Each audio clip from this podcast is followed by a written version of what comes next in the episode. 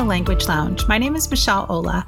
Today I'm talking to the 2019 ACTFL Teacher of the Year, Rebecca Aubrey. Rebecca has over 14 years of experience teaching Spanish in grades K through 8.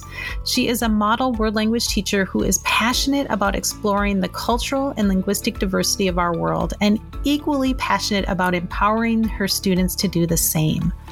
In this episode, Rebecca talks about some of the important ideas that she's thinking about as she redesigns her curriculum from scratch, including incorporating trauma informed instruction, being more culturally responsive, and ways to make language learning accessible to all students. So pour yourself another cup of Joe and let's talk about how we can intentionally design our curriculum and our classroom culture in a way that reflects what is important to us.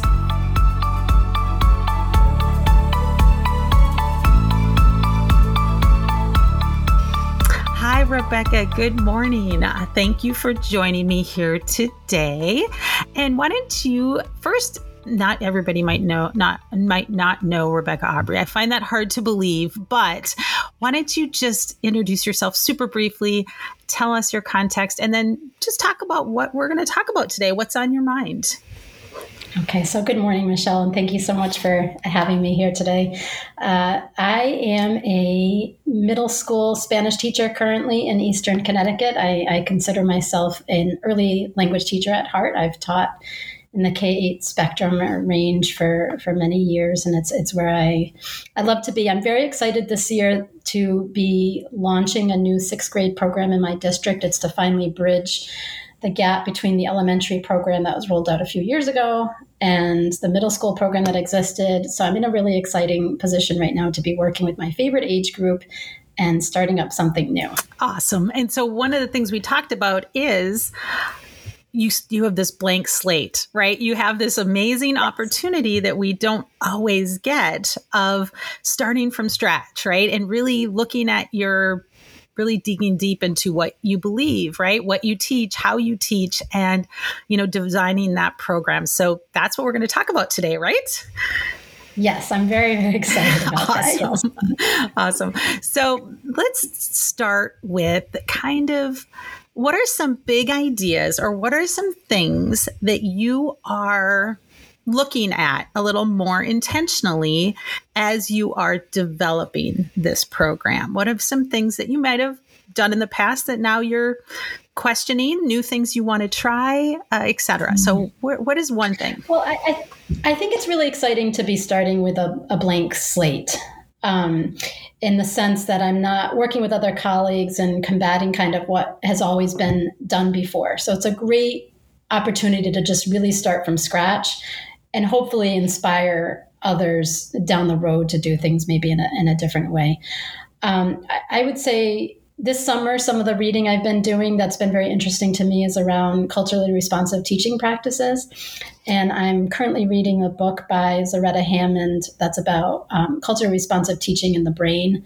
And that's been very inspirational to me, kind of just even before I get into the content and what my units are going to be thinking about the bigger picture and the type of classroom climate and classroom culture I want to aspire to create. Absolutely. So, what are, have you? I know you said you're reading this. We'll put that book title in the show notes if anyone else wants to take a look at that.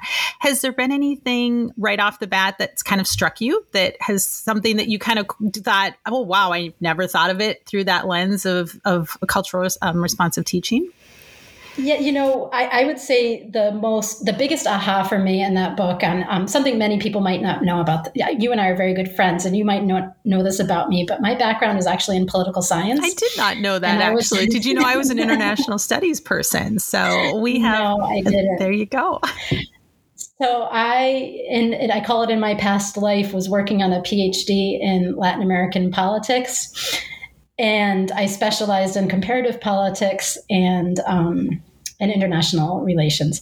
And one of the big kind of uh, tenets in a lot of international relations and trying to understand how countries relate to each other in different ways is is to look at world values. And there's actually a survey that comes out every several years. It's called the World Values Survey, and it, it looks at differences in how different cultures view the world.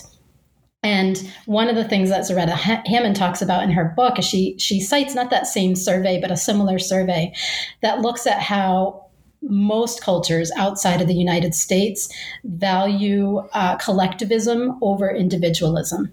And so in the United States, the the success of the individual and the rights of the individual are very heavily focused, whereas in many other cultures in the world, and I don't want to generalize, but the, the data shows this, they focus a lot more on the collectivity, the social, the overall well being of society. I think of the African concept of Ubuntu mm-hmm. I am because you are, and my well being kind of rests on the well being of others.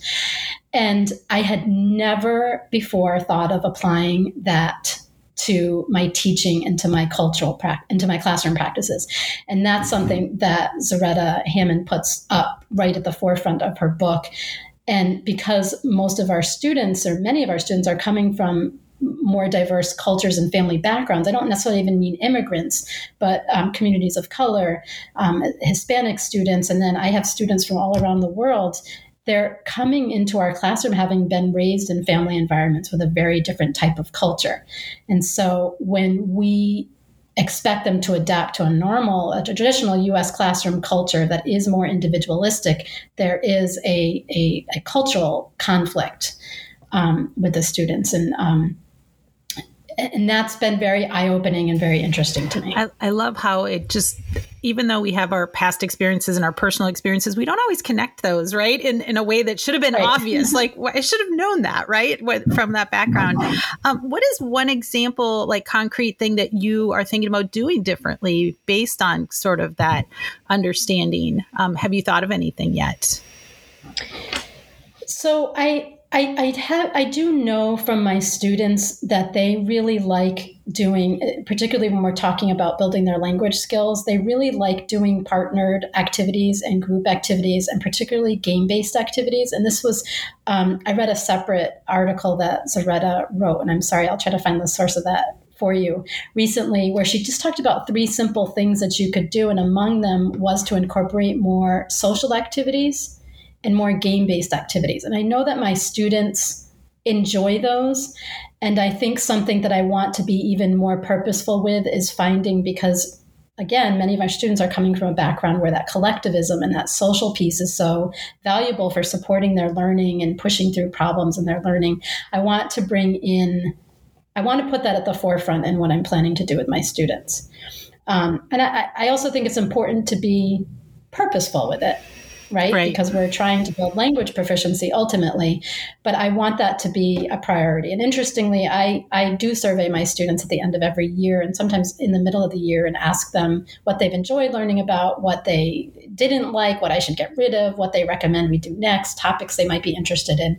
And overwhelmingly, my students last spring said they what they most loved was when they had those opportunities to do kind of group game based activities. I think that's uh, so important, and I love how you've mentioned brain based many times because sometimes we have this idea that play is like extra or like we have to entertain the kids or things like that, and that learning isn't always fun. But we know from from brain research as well that play is extremely important and fun and humor. And and all of those things are important to learning. It's not just important for engagement, right? It's actually waking up their brain, getting them to pay attention, having them be ready. So uh, right. I love that. And, and you know, I just I just want to interrupt you there because because I think a lot of people know that I'm an, an elementary teacher and they think those games and the fun only can happen in elementary classroom. Um, you know, there's kind of a an, a, an assumption that what we do isn't necessarily as serious and it can be more fun and game based, but that's not true. A lot of the games and the fun that we do are purposeful and they're building skills and they're very effective. And I think educators in the older grades have something to learn from that because you don't you don't stop wanting to have fun when you reach a certain absolutely age. even as adults we don't want to sit right. there and be lectured to talked at we still want some sense right. of enjoyment fun right absolutely no i i right. agree a hundred percent um i think that just this is a side note but I what I came from, you know, middle school teaching and kind of that sort of um, secondary background, and then I had the opportunity to work closely with early laying um, teachers and to observe them in their classroom. And you're absolutely right. There is so much that we in secondary can learn from those early language teachers as far as being student centered having you know purposeful um, purposeful fun and engagement sort of things. So uh, i agree 100% so thanks for bringing that up. So um, yeah. awesome. So what else uh, what else are you thinking about? So so, so incorporating more um, culturally responsive techniques or approach in that climate, uh, climate and culture in your classroom is something that you're mm-hmm. thinking about how you can deliberately and intentionally insert um, in your language instruction. Uh, are there what are some other big ideas or big foundational concepts before we get into like specific language sort of things that you're thinking mm-hmm. about or looking at? So another piece that's always been very important to me is uh, trauma informed classroom practices. And it's interesting as I read about culturally responsive teaching, a lot of them are aligned and another important piece that I think we'll be talking about is also um, differentiation to, to meet the needs of all learners. And very often, the strategies that we would use for culture responsive teaching, trauma informed practices, and differentiation are, are the same. And so I think number one, um, you know, I think something you know about me is I adopted, uh, I was a, a, foster parent and I also adopted out of foster care. And one child I fostered at one point um, her her father, who she'd been living with, passed away very suddenly, and he felt a heart attack coming on, and so he had her call nine one one, and then he made her get on the bus and go to school. Oh my gosh. and he ended up um, passing away while she was at school, and so someone came and took her out of school, and I always keep that story in my mind because when our students walk in and sit in front of us, we have no idea what they've faced before they came into school that morning, Absolutely. the night before, the week before, the months before, or what they might be afraid of uh, um, going home. And without knowing that, we need to be open minded and we need to set up classroom practices that that help them to feel safe. And I think layered onto that, we've been through a very traumatic last year. Mm-hmm. Everyone, absolutely. Everyone has, right? And so we, there's been a lot of talk about social emotional learning, but I also think we really need to think about trauma informed practices like I said, a lot of those overlap with culturally responsive um, teaching. You know, some really simple things that you can do where it's to offer students more choices. Absolutely. In in how they're learning is happening and how they're showing their learning. It's a really simple strategy that helps to differentiate, but is also a, a trauma informed practice. Um, you know, just trying to be a little bit more flexible in choosing what's a must do and what's a can do. You know, is it really necessary for me to make the kids sit in their seat for the whole class? Or if they're walking around the room and still participating appropriately or not interrupting other people, can I just let that go? Mm-hmm um, those kinds of things. I think I, I think that's so interesting. I love one of the things you said, and I, I think that as te- as a teacher and as um, an educator, I I need to ask myself this about a lot of things, like what's a must and what's a nice to do, and uh, you know, and really, and what's to stop doing. I always ask those three things, like what what is a must do right now, and is at, at sometimes I think we are so caught up in our history, you know, what we've done in the past, our expectations that we just don't stop and ask ourselves, like, is this really important? Like, can I let this thing go right now for this particular student for a various reason? And, and, um, you know, I think that's really, uh, powerful to to be asking yourself what are the must dos what are the nice to dos and and working with that especially like you said after coming off uh, this crazy year. I don't, I don't even know if it's a year. It's been more than a year now, right? And going into this uncertainty, and even that uncertainty is bringing stress and, and trauma into our classrooms. Um, I'm sure. Absolutely. I know I have a, a 16 year old that, you know, hasn't been in school formally in 18 months, you know, a year and a half, um, you know, those social interactions of what it's going to be like, it's not going to be the same as as it was before, right? And that's not necessarily bad. we can learn we can right. learn a lot from that, right? Right. And just, you know, I always think of um, something that I learned from a, a colleague who was talking about how she responded to students who arrived late to class. And the typical response is, Where were you? Do you have a pass? Um, you know, whatever. Right. And she just responds by saying, know, pulling the, the student aside and says, You know, is everything okay? Mm-hmm. And, and just a simple change like that and deciding, you know, when a student has has shut down and is refusing to do work to we I think we can make a choice there to just not get into a confrontation and and approach it and respond to it when they're ready to talk by letting them know that you're you're there. Absolutely. Is there ready. anything specific that when you're looking at the culture, setting up your classroom culture and your classroom climate for safety, uh, you know, as far as that um, trauma goes, is there any particular strategies that you're looking at incorporating? Um, I, I, I do allow students choice in seating. So my students are work in groups and I allow them to choose their groups. I also have standing desks available in my classroom. And so a lot, even though a lot of our work is, is group work and cultural, I'm, I'm sorry, group work and collective work, there are spaces set up where students can go and work by themselves if they choose not to. Um, even some things as simple as the lighting in the room and allowing students choice in the lighting or, or music are, are things that can help students to feel safer.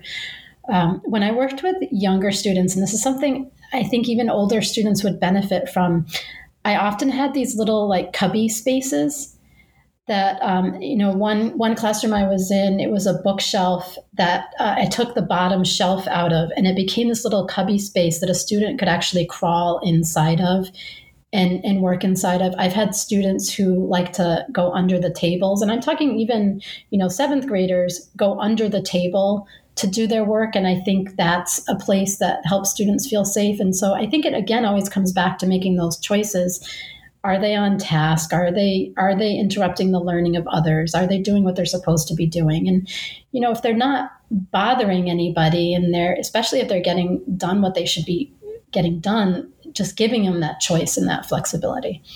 I think another important piece in this particularly for language learning is creating a safe environment to learn a language and to take risks with language. And so I personally don't like to force students to participate.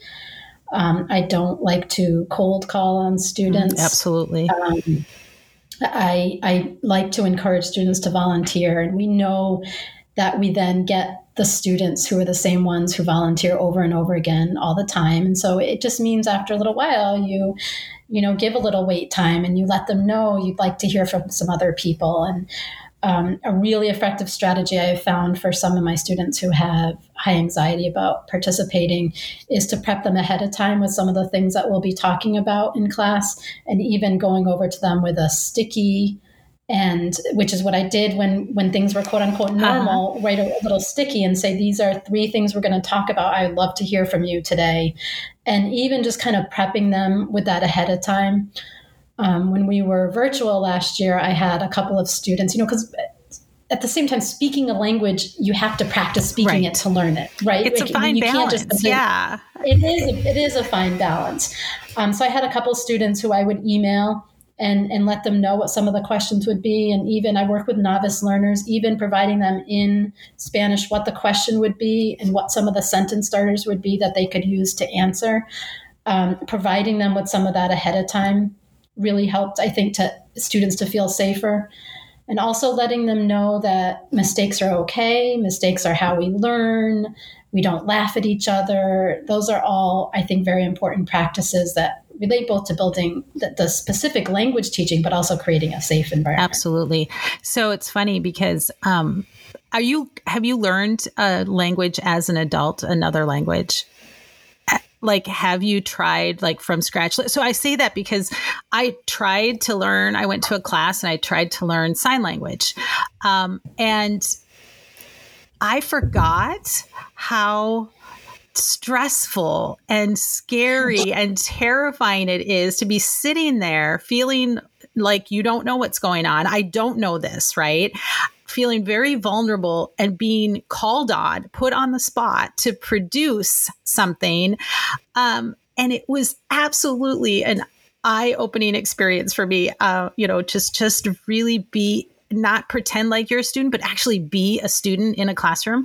And it really, really did um, affect me in a in a way that if I was in front of students again, I would remember that feeling of panic and anxiety. And again, um, and I'm an adult, so you know if you're in high school, middle school, elementary school, and you're you know being forced to produce something that you're not necessarily ready to do uh, yeah it's it's pretty scary. And it doesn't feel like a safe environment right? So i, I love that idea of saying uh, you know i'm going to call on you today and i'm going to ask you about this you know? So feel you know like prepare it you know yeah. prepare your answer. I think that's so i'm not even great. it's you I, I, I want to tell you a story, but I would say I'm not even necessarily an advocate of saying I am going to mm. call on you today. I'll say I'd like to see you raise your hand there today. you go. I like that. I think I think I think for some students some students knowing you're going to call on them and being prepped is okay, but I think for some students that would push their anxiety even higher. To be sitting right. there. oh my gosh, when is she going to call on me? When is she? She's going to she's going to do it. She hasn't done it yet. Maybe she's going to do it now. You know. Um, but I um, last week was in my classroom and the the building the school opened the building up for students to drop in and and tour it, and so I met one of my incoming sixth graders who questioned me for about an hour and 20 minutes. Wow. And wow. like an interrogation, I'd, I'd call that, right? oh, yes, yes, yes. I tried to avoid that word, but it was somewhat like an interrogation. And about half of the time, it was some real worry around getting her locker open, um, being late to class, being late and missing her bus, uh, how she would call home if that happened. And then the other half of it was anxiety about not understanding what was happening in class because I told her I use 100% target language and whether or not she would be forced to participate. And she um, was a kid with quite a lot of anxiety, but repeatedly questioned me like what I would do if she was working in a group and her group wanted to stand up and present but she didn't want to. Um, and it was it was pretty heightened. And and I don't ever want kids to feel that scared.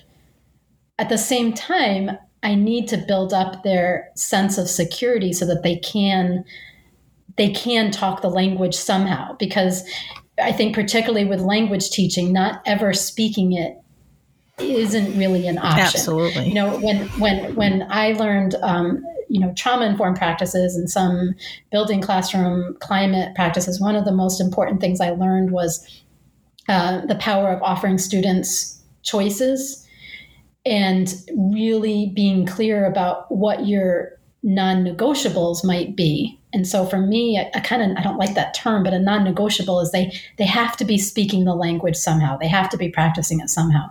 So building up that safety for them so they do feel safe doing it, but also identifying what might be the different ways that they could do it. If they don't want to do it in front of the whole class, maybe they'll choose a person in the class that they're they feel safe talking to. And so that's something else I might often do is if I notice a student's really reluctant to speak, ask them who in the classroom would you feel comfortable talking to them and giving them that that power and that autonomy. That's awesome. Thank you. That's fantastic. So you mentioned, you know, the culturally responsive, trauma informed. You briefly mentioned mentioned um, basically accessibility and differenti- differentiation, right? And making your class yes. and language accessible to all learners. So tell me a little bit yes. about that.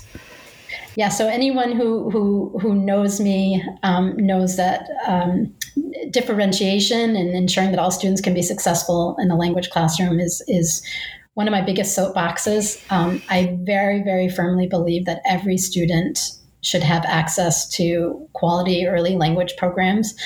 Um, and I know it's often the norm in many places to remove students from a language class if they have other resource needs, like if they need reading intervention or math intervention. And what I've often heard is if they can't read English, how can we expect them to learn another language? Right. And I'm just going to give my I'm just going to give my little pitch preach here, it. Michelle. yes. I'm going to preach it. Um, learning another language supports certain skills. It helps them learn English. We teach them how to decode. We teach them how to draw on context clues. We teach them how to draw on background knowledge. So we're helping to build their English language learning skills.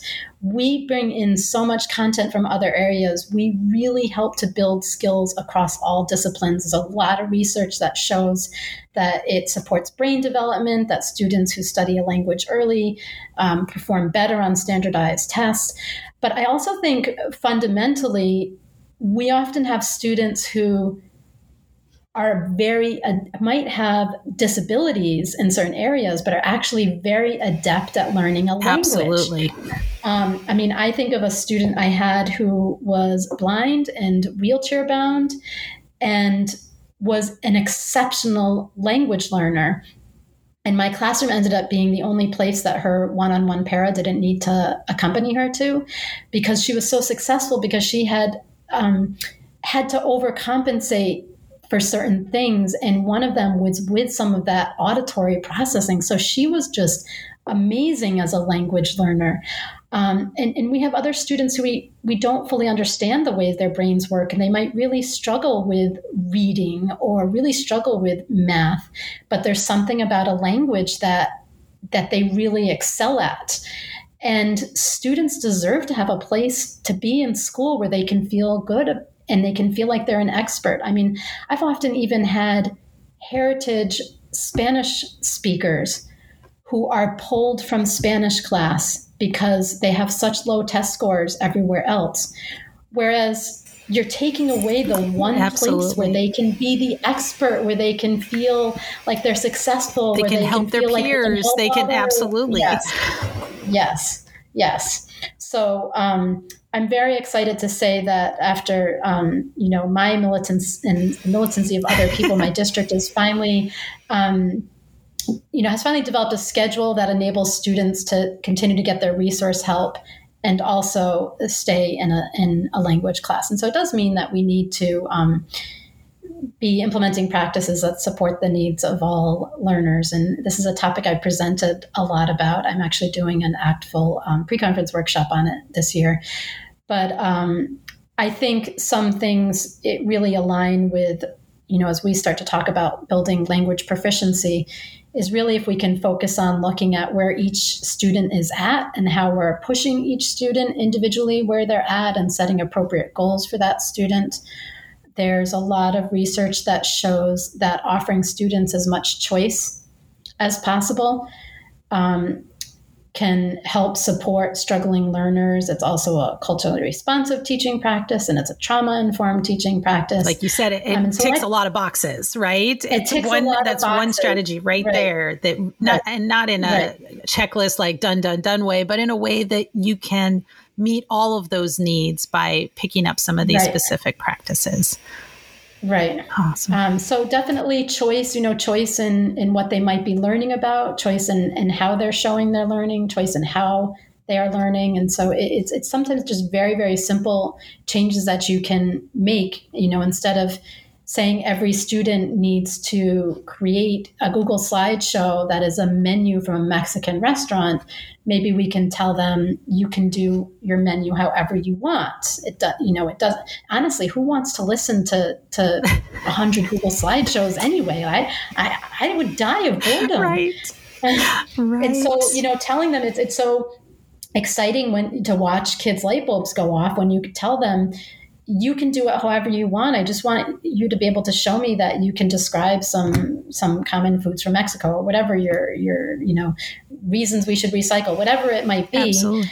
That that they can do it however they want. And so students who really like technology might explore some, you know, developing a video game or making a website. Other students who like to draw might like to do it as a menu, like draw it out on paper. And so just giving them that choice gets them more engaged, it gets them more excited, and it lets them tap into where they feel that they're most successful. And ultimately, they're going to learn more for that very reason. Absolutely. Right. That's fantastic. Right. Well, I love it. So I see another podcast in our future of differentiation in the world language classroom. I think that would be a whole nother uh, one that we could dig super deep into. I'm doing a three hour pre conference at a, at a state conference about differentiation in the brain and how that works. So we could have really good talk about that, I, awesome. I think, too. so awesome. So now, you know, we've got those underlying kind of foundational beliefs and things that you're really going to look at, like from a big picture. What other things, as far as your language program and developing the curriculum and the content of that, are you going to be looking at when you're developing this new um, this new program? Or, or even not so much the what but the how. Like what's your process for bringing in that language proficiency piece of it as well? Um, well i think there's a couple of different layers to that. And i think the content is important um, because we want to be the content and the context because we want to get students interested. We we want them to find relevance, and and they're not going to want to talk about something that they can't relate to, and we need to get them talking, right? Exactly. Um, so I think you know part of that is particularly with younger grades it's very helpful to look at what they're studying in other content areas and so a lot of our unit how we identified our units was defined by what they were doing in social studies and even looking at English language arts. Um, you know, last year, for example, um, we did a unit in in the French and Spanish classes that was all about who inspires us and why. And it was a great way to bring in that traditional unit about character traits, but with a purpose. And it overlapped with a unit they were doing in English language arts about heroes and literature. And so we were talking in world language. And So they were reading about different inspirational figures in their English language arts classes and why that person inspired. And we were able to kind of recreate something very similar in a language classroom. And so their minds were already primed for thinking about what is a hero and why a hero might inspire me. Um, and so then they were that providing that that context and that connection to them really made the the unit more engaging and made them more willing to to want to talk about it. That's a great unit. That's a great yes. that's an awesome unit. Like that's an amazing like essential question that that every student and it brings in those pieces automatically of what you talked about as far as differentiation, you know, it can bring in some social justice issues, some trauma, you know, it can bring in some of these other pieces um, right. allowing those students to think about who their own heroes and values and character traits are. I, I love that. That's fantastic. Right. It's a different spin on you know identity or you know lots of different contexts that could fit in our content areas right. so right. i love and, it and we were able to bring in a lot of culture because we we looked at um, certain cultures from the french speaking world and the spanish speaking world and who some of those iconic heroes were from those cultures and why and um, you know we did even bring by see Frida Kahlo behind yes. you, and uh, we, we talked about we talked about Frida Kahlo and why she was an inspirational figure um, and that that brought in a lot of cultural content just by exploring some of her art yeah. and her history. And, and I, but I love the open, yeah. But I love the open yeah. piece because you know Frida Kahlo is not everybody's cup of tea, right? My son is a Dali nut, like he loves Salvador uh-huh. Dali, and I'm like, eh. you know, he kind of, you know, it's yeah, it's not mine, but they're anyways, long story short, I love that there's that you can you can expose them to many different types and then they can kind of choose what what it is that they you know want to see and what they want to talk about and what they um, right. you know what inspires them. So oh that's just a great right. unit. I love it. It's got a great context. It's very thematic.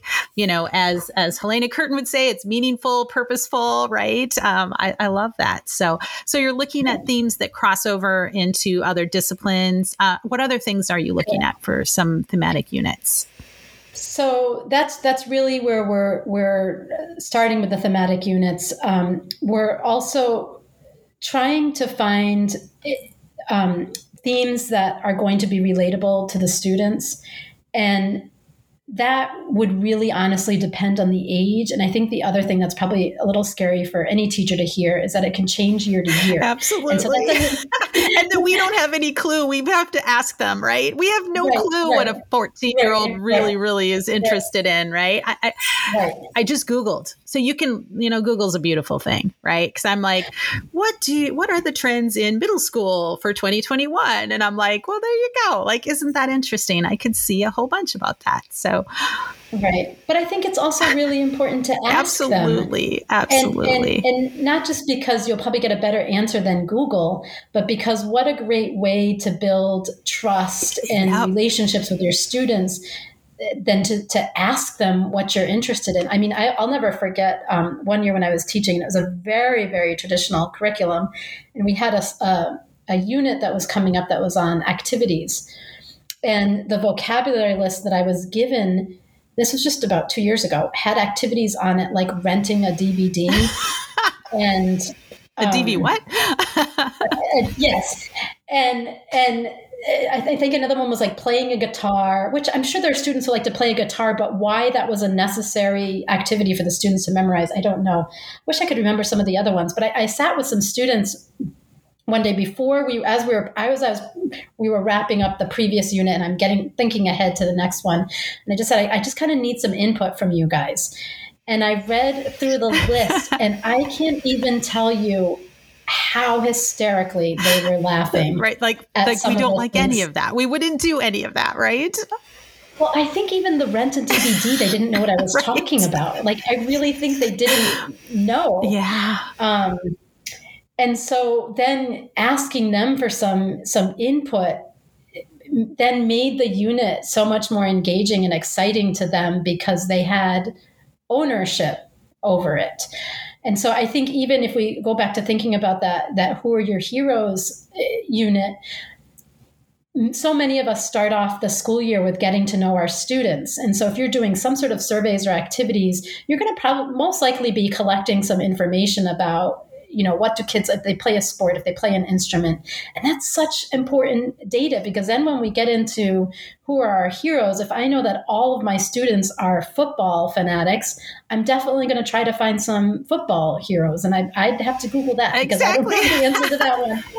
But um, you that's know th- that's a great way to to to, to, to, get some buy-in from them and to it's not even just buy-in.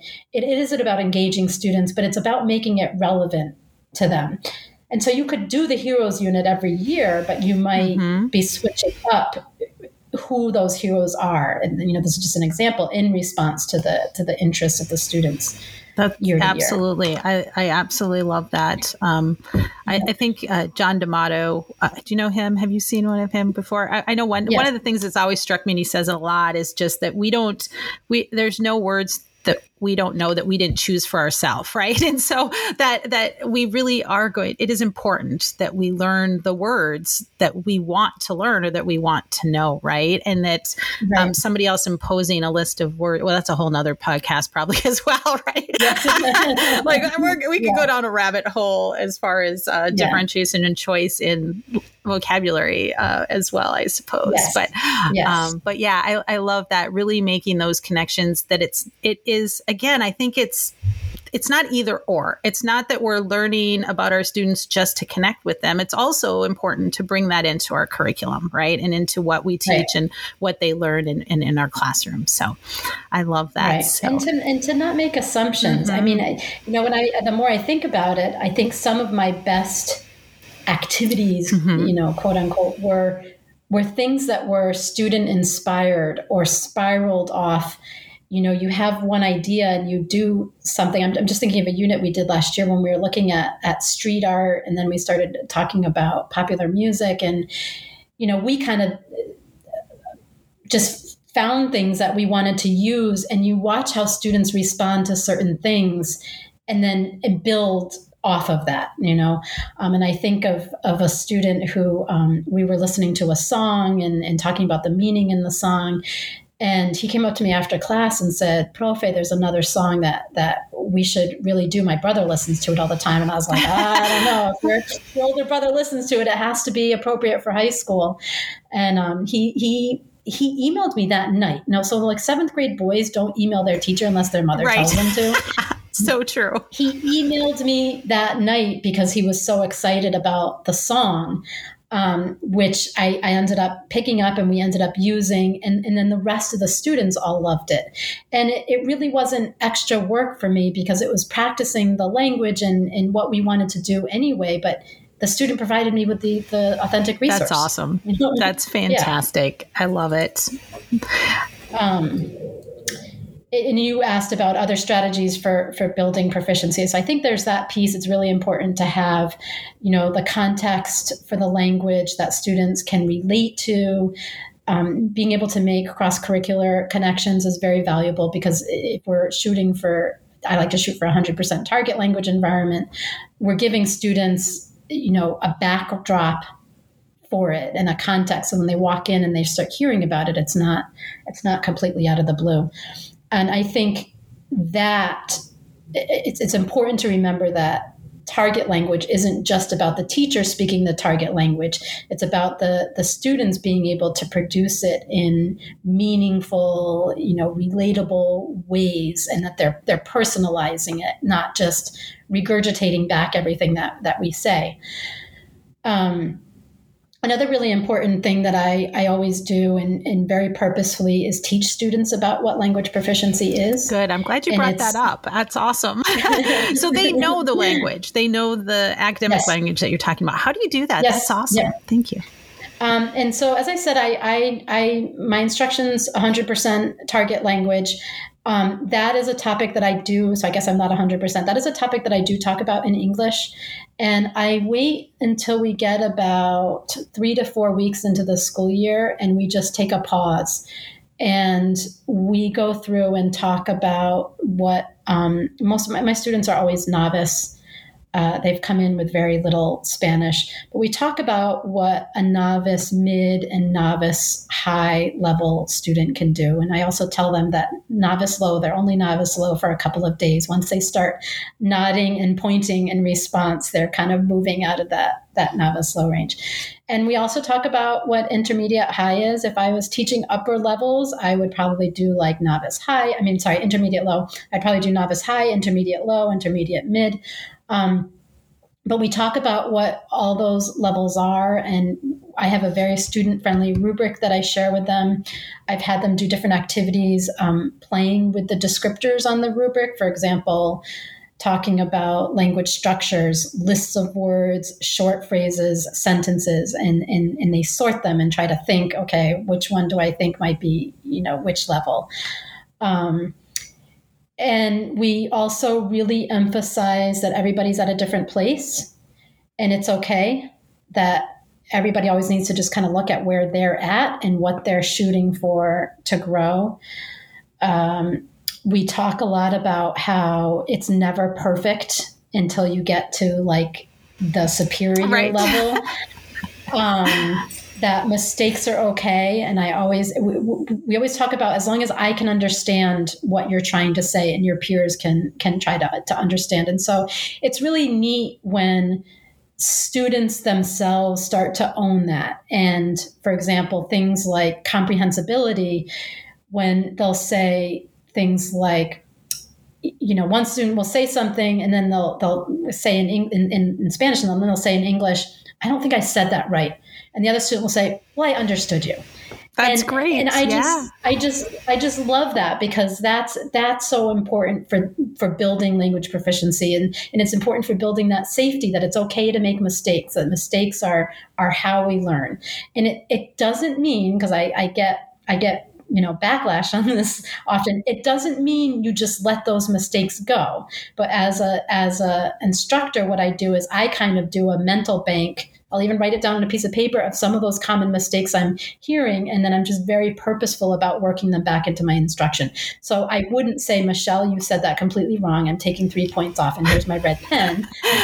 so much as I, you know, either another student might correct them or I might recast back, but I just kind of bank what some of those mistakes are so that I can more purposefully work them into my instruction. Um, we then used a proficiency based rubric to provide students with um, feedback on performance assessments, whether they're like more formative or more summative. And I'm really purposeful about using the language in the rubric in the feedback that I give students. So I don't say to thing, them again things like, you did a good job putting the indirect object pronoun in the right place. Because that's not what the rubric says, right? Yeah. It's not what the rubric says. The rubric will say things like, I can talk with detail about who my hero Absolutely. is. Absolutely. And so I'll respond back, you know, wow, you used a lot of details to talk about your hero. I heard you use lists of words and lots of um, short memorized phrases. Great job.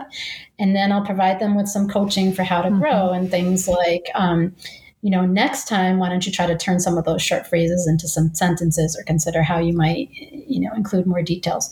And so I do a lot of feed uh, modeling with, with that. Um, one of the culturally responsive teaching practices that Zaretta Hammond talks about that I think is also really important for building language proficiency is um, self assessment and peer feedback. And so once students have kind of an understanding of those proficiency levels, and I've already, and they're familiar with the rubric, and I've modeled for them how to give feedback that it's not, you did this wrong, you did that wrong, you need to try harder. Um, they're then kind of more able to do some self assessment. And so sometimes I'll ask them before I look at their work to tell me where they think they are in the rubric, what they think they've done well, and what they think they need to do to work on. And then we conference about it. So we sit down and we look over it. We talk about their goals, what they might work on. When, when we conference, I ask them three questions. They, the conferences, by the time we, we, we get them going, take about three to four minutes and I'll say, What do you think is going really well for you? What would you like to work on next? And what do you need from me to help you with that? And um, that then also empowers them to be able to give each other feedback. I love that. So I know all the teachers out there are thinking, well, when do you do these conferences? What are the other students doing? Do you have a station rotation of some sort going on? This is like one of those little tidbits that I'm I know teachers are dying to know. Yes, ma'am. So I do do um, I do really like the station model, and I don't care what age level you teach. Like you talked about before, no one wants to be lectured at for long periods of time, and I, I, I, don't have the citation for this research, but research shows that people's attention span is about 10 to 15 minutes. And so I like to do center rotations and mix things up. I think it's a trauma informed practice, it's a culturally responsive practice, and it's a great way to differentiate if you have students um, working the different modalities of communication in one class period. So I do make um, the conferencing uh, one of those center rotations and my centers will last anywhere between 15 to 20 minutes. And i can get through all of the students in a group in that time and if i don't i can get to them the next time. So um, and this is part of the culture that we build right at the beginning of the year is that autonomy and responsibility during um, centers. And I, I i also invest some time i learned this from elementary teachers in when it's okay, talking about when it's okay to interrupt me and when it isn't mm-hmm. when I'm conferencing. And so I tell my students, and this is all in the target language, I tell them there's only three reasons for which they can interrupt me. One is if they, they brought me a mochaccino from Starbucks. I love that. One is if there's a giant dinosaur attacking the school building. And thirdly, if I've won the lottery. There you go. And in that case, I just say adios. I'm leaving. I love it. Um, and and I, I also empower students to be kind of my my co-teachers and i'll always have a co-teacher in charge. And so if a student while i'm conferencing that conference time is really sacred. And so because it's it, and it's again it's about building trust it's about building respect it's about showing that student that i am there for them and i'm all theirs at that time and i care about them and i care about their learning so that time needs to be respected. But I also care about everyone else in the class and I want them to be supported. And so I have a system where I tell students if they need help, they write their name on the board. I mean, they're supposed to first ask everybody in their mm-hmm. group, and then if they really get stuck, they write their name on the board. My assistant teacher will notice the names and go over and ask and see if he or she can help them. If he or she is able to help them, they then cross their name off the board. And if they can't, when I have a break in between conferences, I look and see who's on the board and what help do you need. I solve it and move on to the next conference. I love it. So I will say this is why, Rebecca Aubrey, you are National uh, Teacher of the Year because literally I wrote down we could talk about differentiation, feedback, target language, station, student autonomy, self reflection, and that you bring all of these things together in your classroom is really such an inspiration um, to all of us. And I just, I really have just loved, loved, loved uh, talking with you today about some of your things that you're thinking about and how you're setting up your new and uh, from scratch sixth grade program. And I think there's been some really, really great uh, tidbits of some ideas. Is there any other last minute uh, or final thoughts you'd like to share with listeners out there about, you know, even if you're not starting a new program, but things to think about when you're intentionally thinking about your teaching and your curriculum? Hmm. I think you know I we we did kind of pitch this as starting a new program from scratch, but I, I want to be clear that I think a lot of the things I've that we've talked about, it doesn't matter if you're starting to scratch. There's a lot of ways that you can take baby steps. And so I just encourage people to to try to even take some of those baby steps. Um, I know teachers are also feeling overwhelmed and tired and traumatized and so you know just be kind to yourself mm-hmm. too and and don't feel like there's so many ideas out there and you need to try them all. You're a bad teacher. It's it's okay. You know, take care of yourself too. Yeah, we can. And uh, it's okay. Absolutely P- apply that must must do, nice to do. like maybe yes, this year, yes, this go. year you just pick one must do, like one thing that you really want to do, right. and let, just let give yourself permission, right, to let you know some of it go. Absolutely. I think you're. I think you're. You're right there. And I, I know I've said this before, um, but I love the word pilot because if you pilot anything, it gives you permission to not be perfect at it, right? and it gives you permission to try it a little bit, see how it goes, get some data, get some feedback, reevaluate, you know. So if you're going to pilot, you know, any one of these many things we've talked about, it, it kind of opens you up to, you know, not expecting perfection and 100% fidelity, right, to, to whatever it is. So awesome. Well, I just wanted one last question before we go. And I asked this of all of my guests. I don't remember if I warned you ahead of time or not. Um, but that is if you could sit down, I had the honor of sitting down today and having coffee and talking with you about this. But if you could sit down and talk with anybody, it doesn't have to be a world languages professional, it can be. Um, who would you want to sit down and just have coffee with, and what would you want to talk about? Oh my gosh, you should have. Oh, see, I thought I warned this. you. I try and warn the guests ahead of time, but sometimes I forget. So this will be a spontaneous answer. Oh my goodness gracious. I don't know why the first person that popped into my mind was Barack oh, Obama. Oh, well, why wouldn't it be, right? I know, I know. Why wouldn't But so what would you talk about? You know, I think I would just love to talk about the world.